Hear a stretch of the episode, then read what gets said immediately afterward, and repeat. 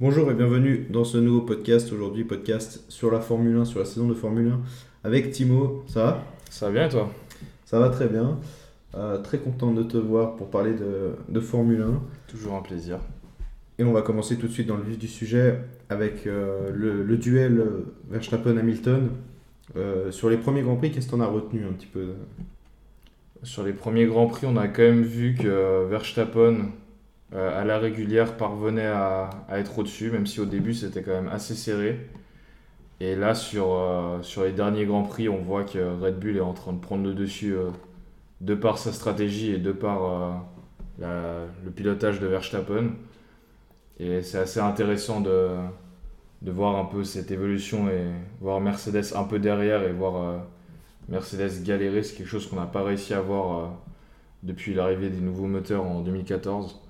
Et c'est hyper intéressant de voir euh, comment ils réagissent maintenant à, un peu de situation, une situation qui devient un peu critique pour eux.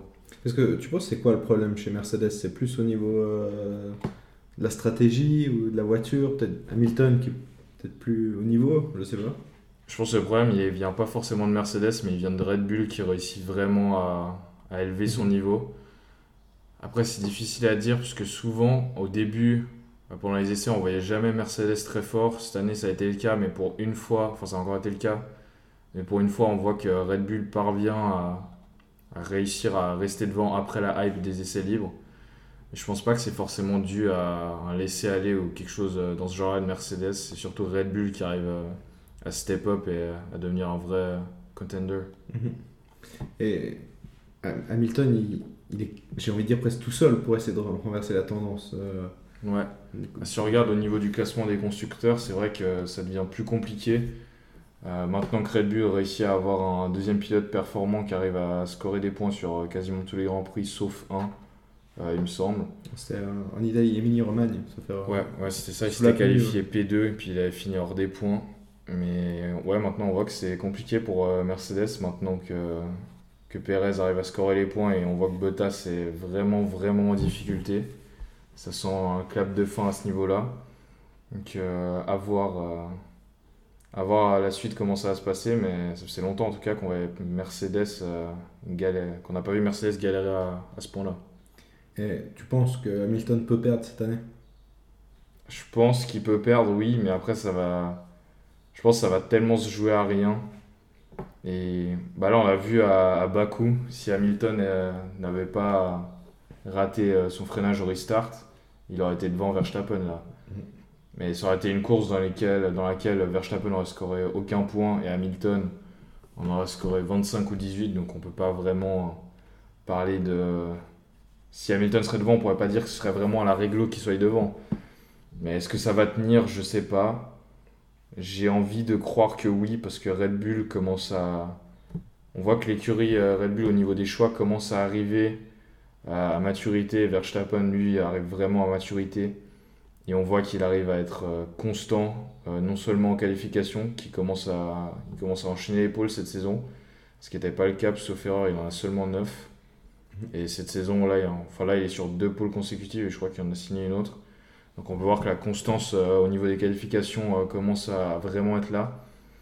Et puis ouais, je pense moi, ça, je vois quand même Verstappen tenir jusqu'au bout s'il n'y a pas de, de casse-moteur ou un pneu qui pète comme il y a eu à Bakou, ce qui serait. Est-ce qu'on peut pas prévoir? Est-ce qu'on peut pas prévoir et ce serait vraiment dommage que ça se joue sur ça. Ou en tout cas, si un des deux doit abandonner et pas du tout avoir de points, autant que le deuxième, ça arrive sur le deuxième sur une course, ce serait vraiment moche que ça se joue, euh, ça se joue sur ça.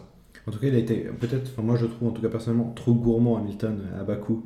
Euh, essayer de tenter ce dépassement alors qu'il aurait pu très bien sécuriser 18 points et euh, au final aujourd'hui on. Après c'est difficile, euh, ce serait, il serait à égalité en plus, mais c'est assez difficile à dire parce que en soi le départ était bon, mais apparemment, enfin c'est après c'est la communication de Mercedes, soi-disant le bouton euh, pour la pression des à l'avant qui fait chauffer les pneus, Magic Brake. Après c'est ce qu'ils disent. Et ça m'étonnerait pas que Mercedes cherche un peu entre guillemets à couvrir les erreurs d'Hamilton, parce que on sait la légende qu'il est, et puis euh, je sais pas, je pense pas que ce serait le style de Mercedes, mais ça m'étonnerait pas si ce serait le cas, donc euh, je sais pas vraiment quoi en, penser de cette histoire, mais Je pense que je pense pas qu'il a été trop gourmand à Bakou. Je pense que ça se tentait. Et puis, euh, puis comme disait Senna, si tu ne vas plus pour un écart qui existe, t'es plus un, plus un pilote. Donc je pense pas qu'on peut lui en vouloir d'avoir d'avoir tenté le dépassement, surtout qu'il était mieux parti que Perez. Après, c'est vraiment une erreur et puis une, fausse manipulation, c'est vraiment, c'est vraiment dommage et c'est rare que ça arrive à Hamilton surtout. Et ça, c'est tant mieux pour nous et tant mieux pour le suspense parce que sur ce Grand Prix, aucun des deux leaders euh, n'a marqué de points et ça, entre guillemets, resserré l'écart avec le reste du plateau. Euh, mhm. Même si euh, Perez est derrière à 96 points et qu'Hamilton en a 138 et Verstappen 156. Mais c'était bien qu'aucun des deux marque des points sur ce Grand Prix. On va rester un petit peu dans, pour parler de duel un petit peu plus large, mais duel Red Bull-Mercedes. Franchement, c'est la première fois qu'on voit Mercedes depuis longtemps être autant. Euh, ouais. Ça fait longtemps qu'on les a pas vus euh, autant titiller. La dernière fois, ça devait être euh, avec Ferrari. Mais c'est pas. En même temps, bon, si on parle aussi, bon, ça fait revenir sur le duel Hamilton-Verstappen. Mais généralement, Hamilton arrive à se ressaisir. C'est pas rare qu'il commence pas très bien et qu'il finisse fort. Donc, à voir si si du côté de, Red Bull et Verstappen on arrive vraiment à maintenir cette cadence. Mais j'ai l'impression que cette année, en tout cas, il y a quelque chose en plus par rapport, euh, par rapport aux autres années. Et puis, j'ai l'impression que l'écurie et le pilote est vraiment prête pour, euh, pour accueillir euh, les deux titres, constructeur et pilote. Et ouais, justement, tu, le disais chez Red Bull, maintenant il y a vraiment une meilleure gestion aussi du deuxième pilote. Ouais. Avant, on essayait souvent de ramener un jeune, de la formation, tout ça. Exactement. Et là, au final, le choix Perez, c'était le choix le plus logique si tu veux aller chercher un titre. Ouais, c'est ça.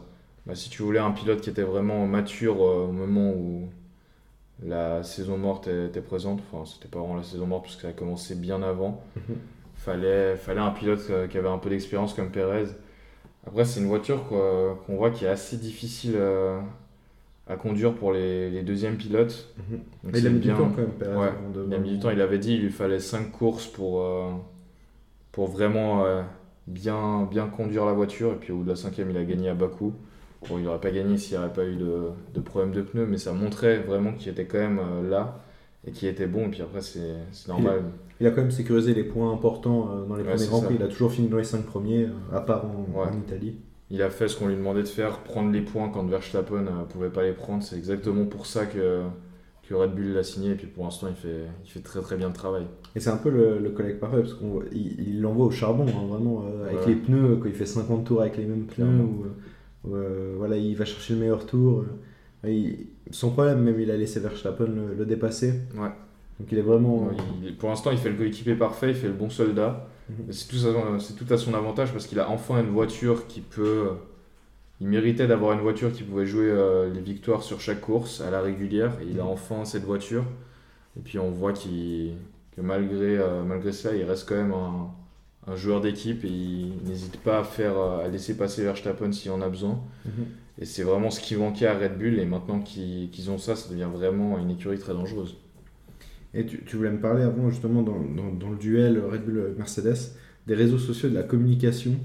Ça se cherche beaucoup sur les réseaux sociaux, apparemment, entre les deux équipes. Ouais, ça se cherche partout. Ça, ça essaie euh, d'enlever l'éthique un peu euh, chez tout le monde que ce soit au niveau de la communication euh, des patrons des deux écuries ou que ce soit au niveau des réseaux sociaux.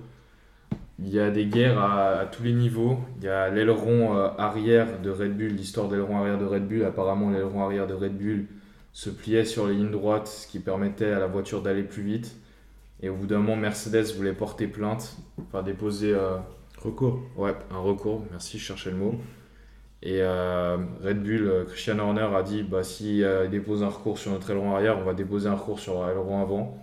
Puis on a vu sur des caméras on-board que l'aileron avant de Mercedes aussi avait tendance à, à, bouger pendant la ligne droite pour, pour aller plus vite. Donc à se rappeler à tir pour plus d'aérodynamique. Et au niveau, dès qu'on a la voiture décélérait, on voyait l'aileron remonter. Donc il n'y a aucun, recours qui a été déposé et heureusement ça, aurait mené à rien. Ah, rien du tout.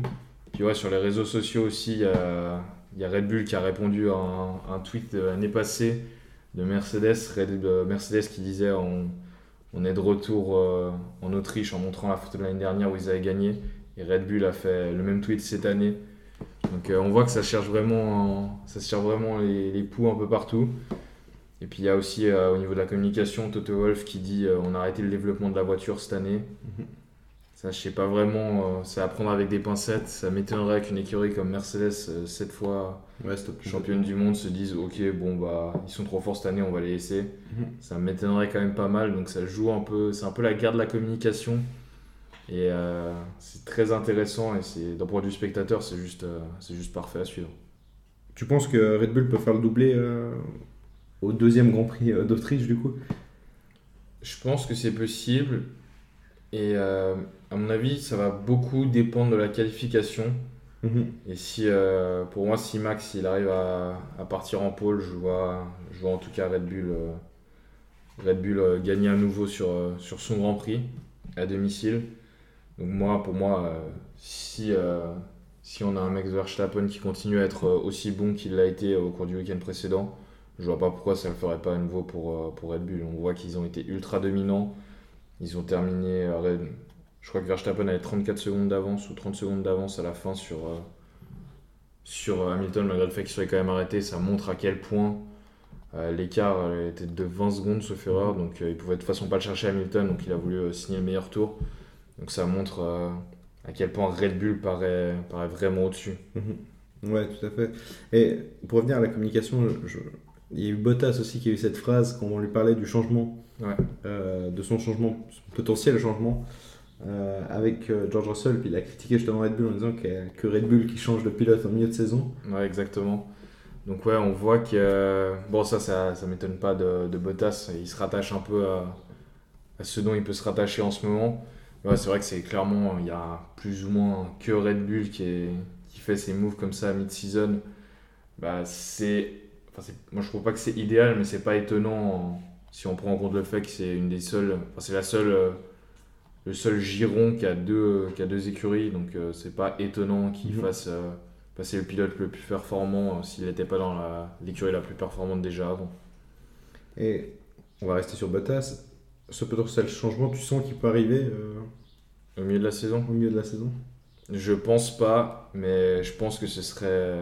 À mon avis, c'est quasiment certain que ça va pas arriver. Parce que Mercedes va vouloir montrer une certaine, un certain respect, selon moi, envers Bottas et va lui laisser terminer euh, saison. sa saison. Mais si euh, j'étais Toto Wolf, moi je ferais déjà le changement parce qu'on voit que Bottas est vraiment à la peine cette année. Donc euh, je le vois pas faire un déclic et ramener, euh, en tout cas, gagner des courses comme je verrais par exemple en ce moment, plus Perez capable de gagner des courses comparé à Bottas. Mhm. Euh, j'ai l'impression que Bottas, sa rivalité avec Hamilton au sein de l'écurie, ça me fait beaucoup penser à Rosberg. Il, est fatigué un petit peu de ça. Ouais. Bah, il est fatigué et surtout on a l'impression que lui, il a plus. Il pouvait avoir les capacités de gagner avec beaucoup de beaucoup de facteurs qui rentraient en compte, notamment le facteur chance, mais là on voit qu'il est vraiment, il est vraiment épuisé et on le voit pas, on voit plus capable de battre Hamilton, ça c'est certain. Mhm. Et du coup, toi tu verrais, tu verrais simplement échange euh, Bottas-Russell, un retour chez Williams pour... Bottas, je sais pas, je pense pas qu'il va vouloir retourner chez Williams. Apparemment, il dit qu'il veut, encore gagner des courses. Mhm. Donc, euh, après, avec la nouvelle régulation, c'est possible que Williams fasse quelque chose de bien, sachant qu'ils ont des, des, nouveaux moyens financiers. Donc je pense que dans le futur, Williams va être une écurie à, suivre, mais vu son âge, euh, je pense pas que Bottas prendrait le, pari d'aller chez, chez, retourner chez Williams. Tu vois dans quelle écurie là actuellement Parce qu'il y a peu de place. Ouais, justement, donc euh, je vois pas, je vois pas grand monde, ça me, enfin je vois pas dans beaucoup d'endroits, ça m'étonnerait même pas qu'il prenne sa retraite ce serait un peu dommage, ce serait une fin en, queue de poisson. Mais je vois pas, je vois pas où il y aurait une autre place. Hein. Il y a quasiment toutes les places qui sont prises. McLaren Alpine, c'est rempli déjà. Chez Red Bull, ça changera pas. Si ça, je vois pas finir chez Red Bull. Donc euh, non, il n'y a vraiment pas d'écurie. Si ce n'est Williams, à mon avis, c'est le seul endroit où il. Potentiellement, entre guillemets, on voudra de lui. Vettel euh, décide de partir. Je pense pas que Vettel décidera de partir non plus. Donc euh, pour moi, c'est pour Bottas, selon moi, c'est quasi c'est certain qu'il va se faire remplacer par Russell. Si euh, s'il décide de pas aller chez Williams, c'est soit une année euh, d'essayer de faire une année de break, ou soit c'est la retraite. Mhm. C'est un, peu mal payé pour un pilote comme ça. J'ai l'impression qu'on se rend pas vraiment compte du pilote que c'est, notamment parce qu'il y avait Hamilton chez Mercedes à ce moment-là aussi. Exactement.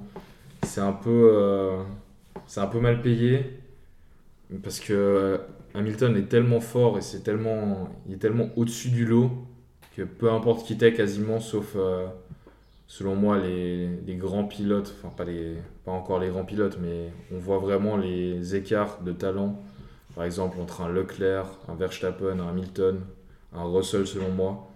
Donc il y a ces pilotes, et puis après tu as, le reste des pilotes. Donc si tu si t'es pas un de ces pilotes, battre Hamilton, c'est très compliqué, même avec la même voiture. Mais ouais, c'est assez mal payé, et puis c'est quand même un pilote qui a pas eu beaucoup de chance. Quand on regarde à chaque fois qu'il y a des problèmes chez Mercedes, à chaque fois sur la voiture de Bottas quoi qu'il arrive. Donc euh, ça a été un, mélange de mauvais timing et, de malchance. Mais en même temps, si euh, Mercedes n'était pas aussi dominant et s'il n'y avait pas Hamilton, je pense pas qu'il aurait eu cette place euh, chez Mercedes non plus, parce que Rosberg serait resté. Mhm. Ouais, Donc c'est lié, mais il y a quand même une part de malchance pour, pour Bottas dans sa carrière chez, chez Mercedes. Enfin, on en parle, c'est bizarre, on en parle comme si c'était déjà fini. Ouais, mais c'est encore rien qui est, qui est, officialisé. Mais c'est tellement euh, l'impression que ça donne. Mais ouais, c'est. C'est triste pour lui. Moi-même, il me fait mal au cœur un peu. Bah, tu le vois, il a jamais de chance. Bah, il commence un peu à s'énerver. On l'a vu au Grand Prix de France. Quand il parlait, il s'est énervé à la radio quand il disait que c'était une course à deux arrêts qu'il avait dit depuis le début. Mhm. Donc euh, il commence un peu, euh, un peu à se rebeller contre son écurie et à critiquer un peu les choix. Mais selon moi, c'est déjà trop peu trop tard. Ouais, c'est exactement ça. Tu nous as parlé un petit peu très rapidement de Charles Leclerc. Je voulais qu'on parle de Ferrari quand même. Ça va mieux. L'année passée, ça va même beaucoup mieux. C'est sûr. On est quasiment. Bah, le record de points est quasi déjà battu, non Je sais pas du tout, mais en même temps, ça pouvait pas aller euh, moins bien. Ouais.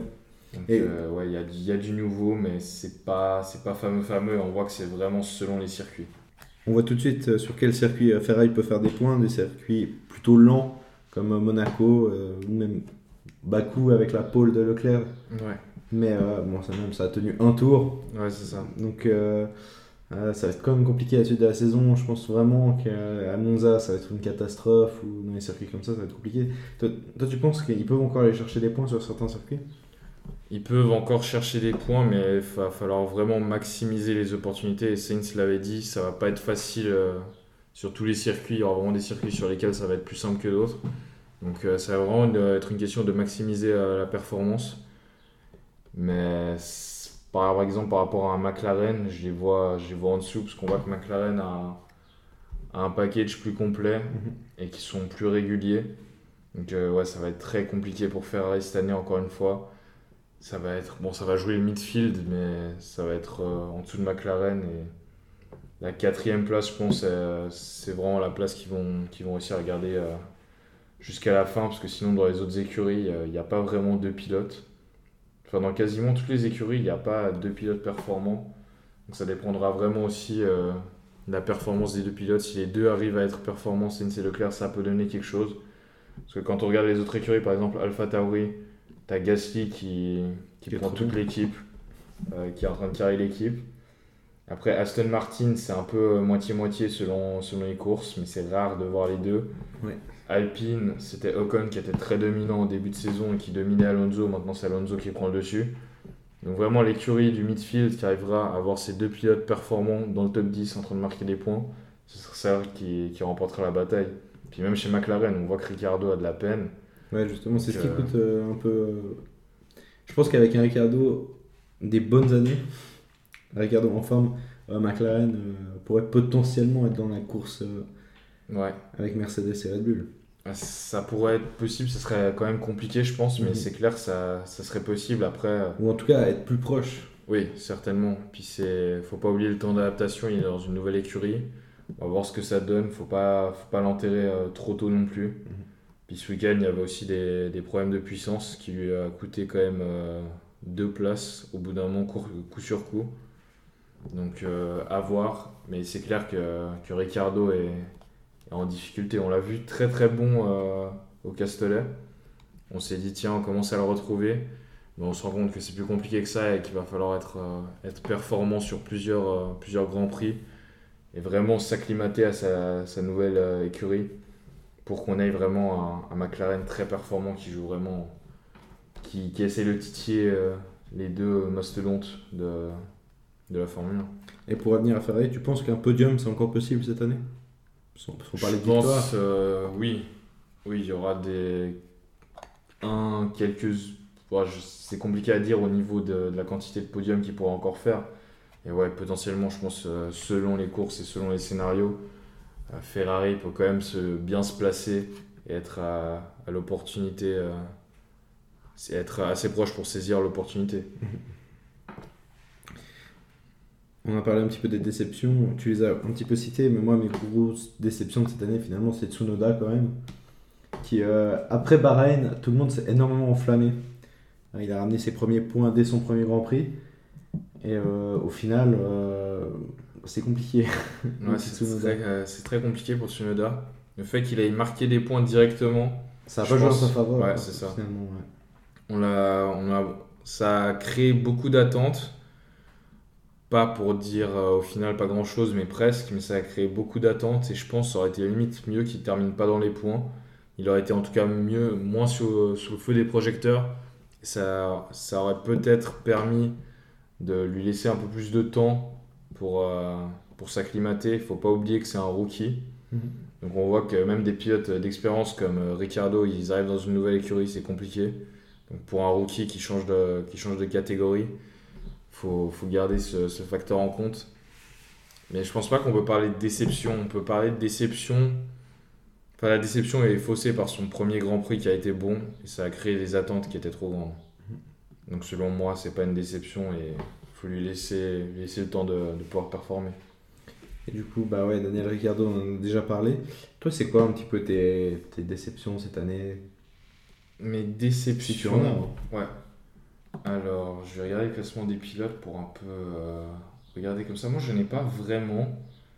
Il n'y a pas vraiment un pilote où je me disais, euh, lui, je l'attends tout en haut, lui, je l'attends pas très bon, qui me déçoit vraiment. Je pense que j'ai plutôt euh, des bonnes surprises que des déceptions. Mhm. dans les bonnes surprises, bon, Gasly, on savait déjà qu'il était bon, mais je vois quand même comme une bonne surprise parce qu'on voit quand même que c'est vraiment le seul qui arrive vraiment à maximiser. Il est régulier. Il est régulier, il arrive à maximiser euh, les performances de son Alpha Tauri. S'il n'aurait pas eu euh, son, sa touchette avec euh, Leclerc dans le premier tour, il aurait encore une fois marqué des points. Au niveau des qualifications, il est très très régulier aussi. Donc c'est cette régularité qu'on n'avait pas encore totalement chez Gasly l'année passée qui, qui m'étonne bien, mais ça ça me surprend pas euh, venant d'un pilote comme lui. C'est, ça fait plaisir de le voir, euh, de le voir rebondir après, son, après qu'il, soit redescendu chez Red Bull. Ça fait vraiment mhm. plaisir de voir euh, le vrai Gasly, mais après, il, reste quand même coincé dans, dans le giron Red Bull. Donc le plus tôt il sortira, le mieux ce sera selon moi. Même parce qu'il ira jamais chez Red Bull. Hein, Red, Bull Red Bull va pas vouloir le, le monter dans, Ou en tout cas tant qu'il y a grande sœur. Christian Horner ouais. qui est là. Quoi. Et Helmut Marco, non. Donc, euh, mhm. pour moi, il, il, est très bon avec ce qu'on lui donne, mais pour euh, un peu à la manière d'autres pilotes comme Russell, il faut qu'il.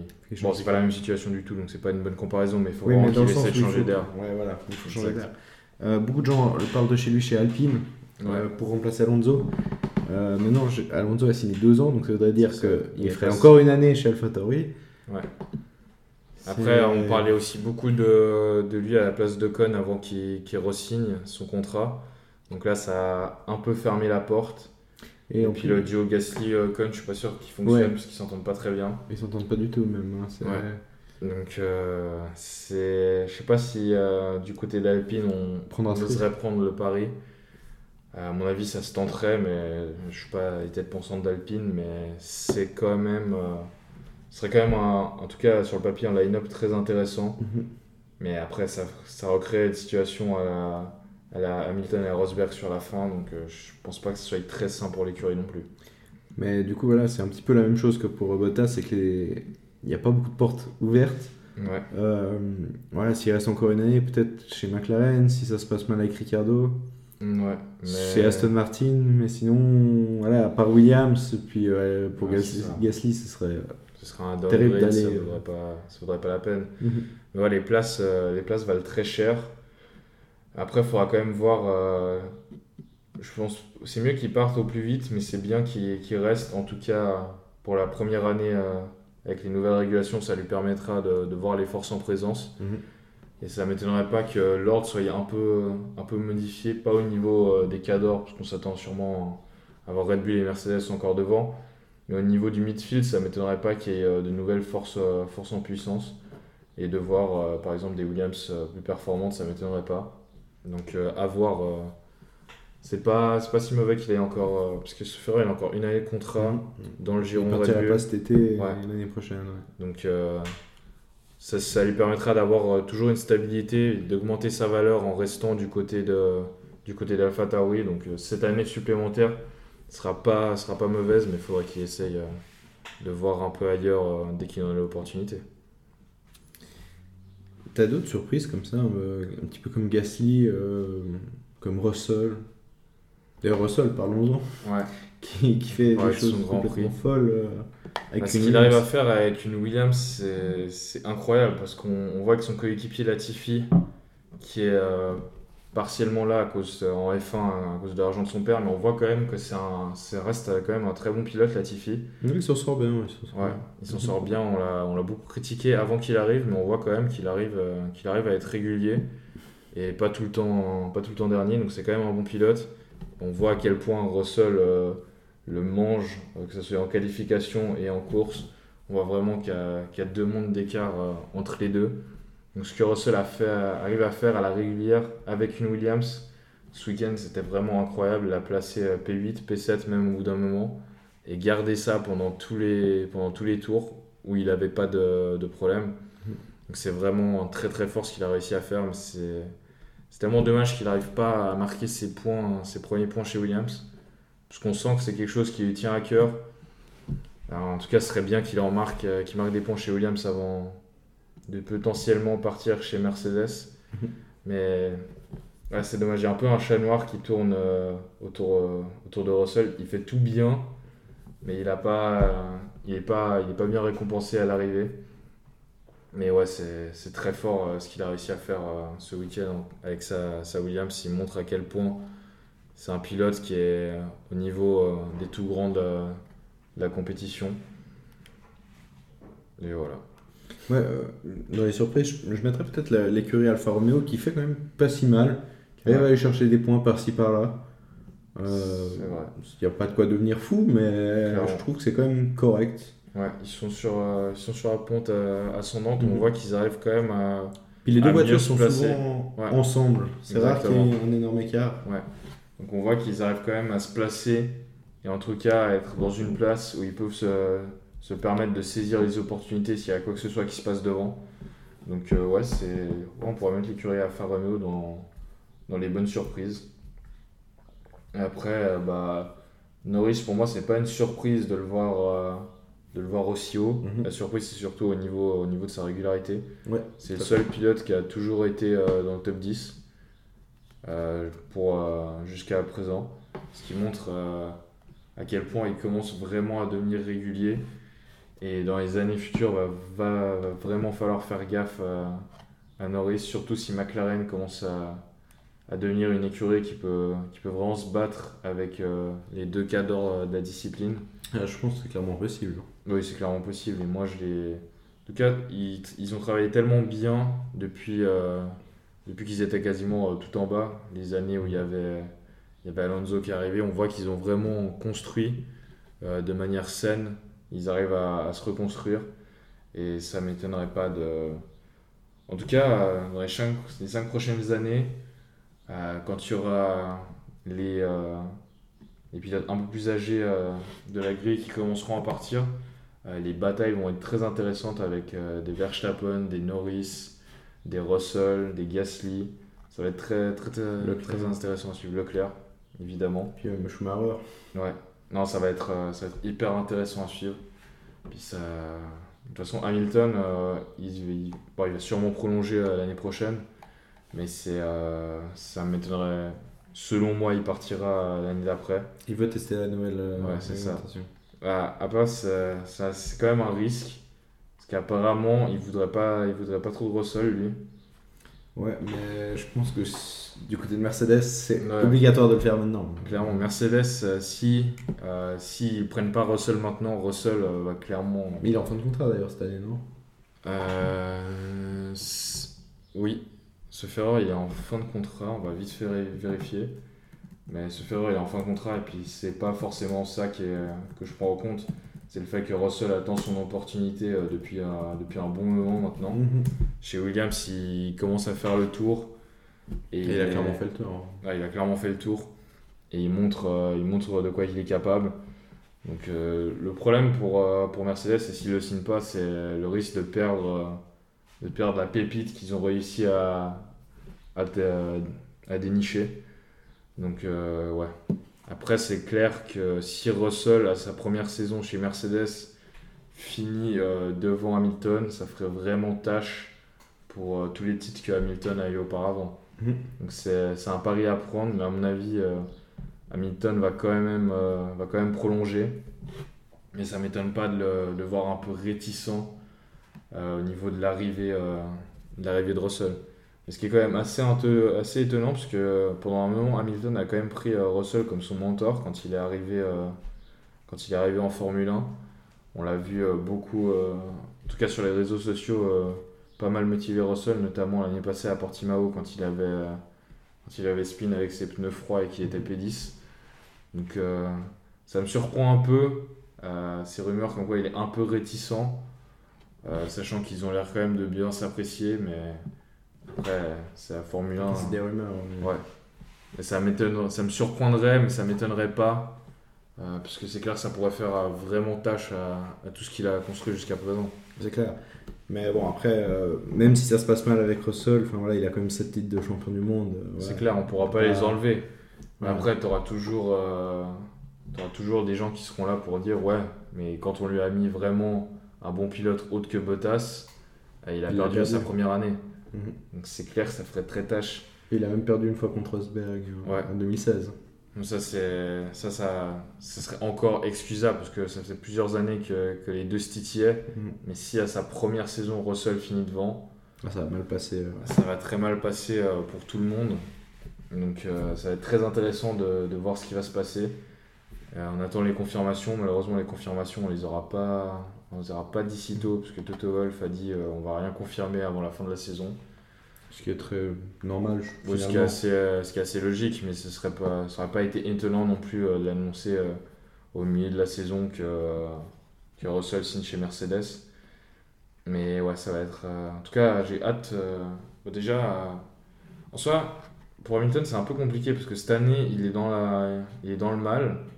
Et avant le début de cette saison, on le voyait tous euh, aller chercher son huitième titre sans, sans trop de soucis cette année. Ça, tout le monde pensait ça. Et là, on voit qu'il commence à avoir de la peine. Il pourrait potentiellement pas avoir son huitième titre cette année.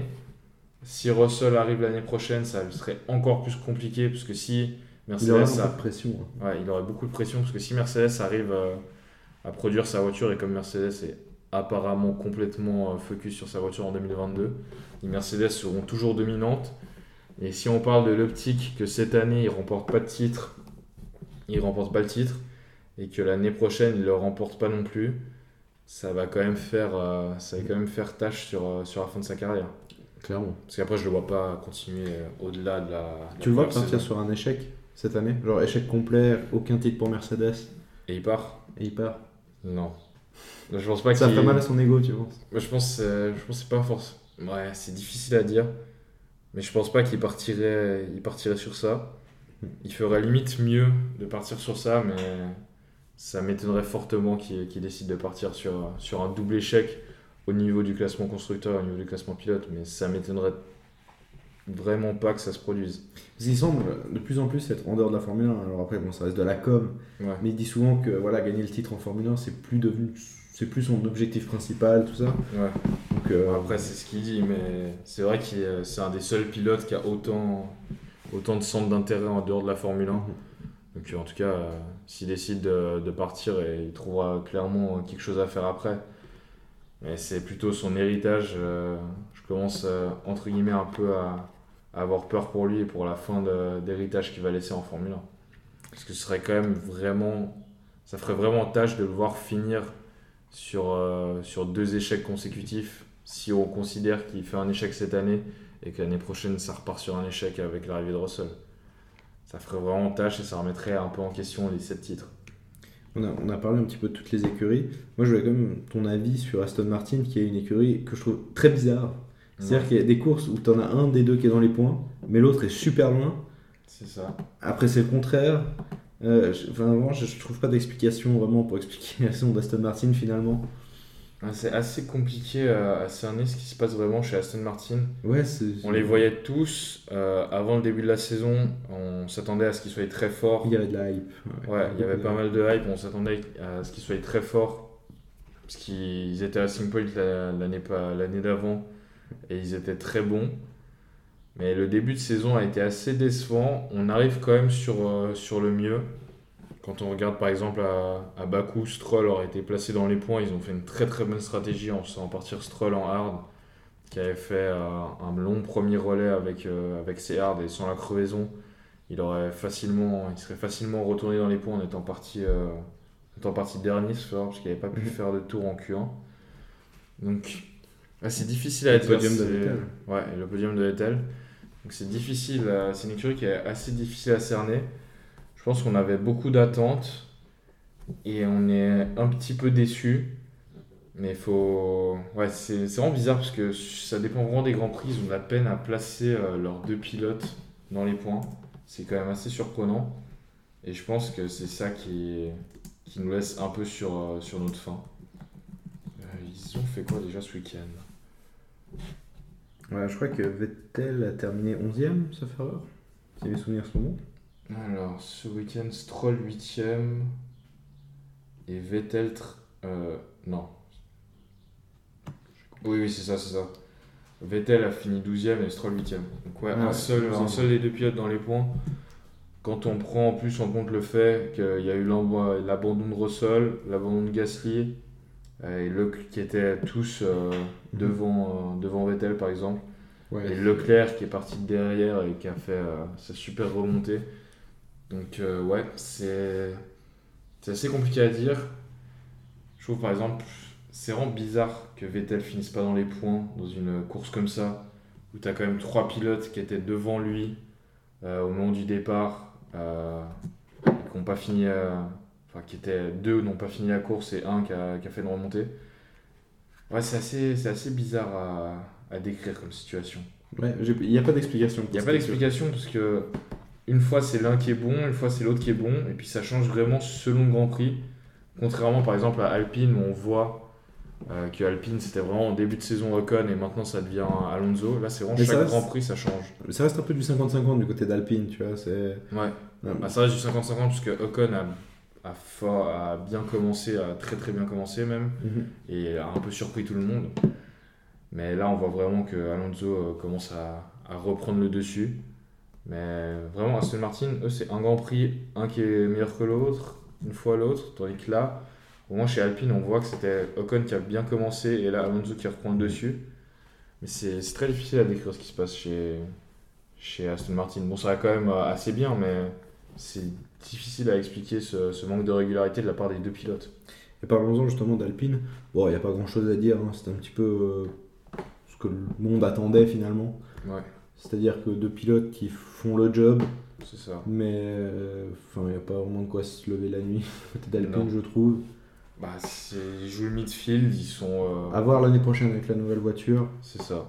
Mais... De toute façon, ils sont là, on les attend. Ils sont un peu en deçà des attentes quand on regarde le classement des constructeurs. Mais ouais, après, l'année passée, c'était tellement serré. Ils ont été... Le midfield a été tellement plus serré que cette année. Donc c'est.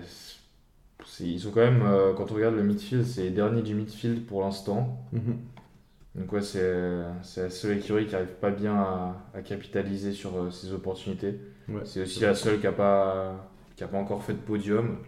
Donc, c'est aussi pour ça qu'ils se retrouvent euh, dans le bas du midfield. Mhm.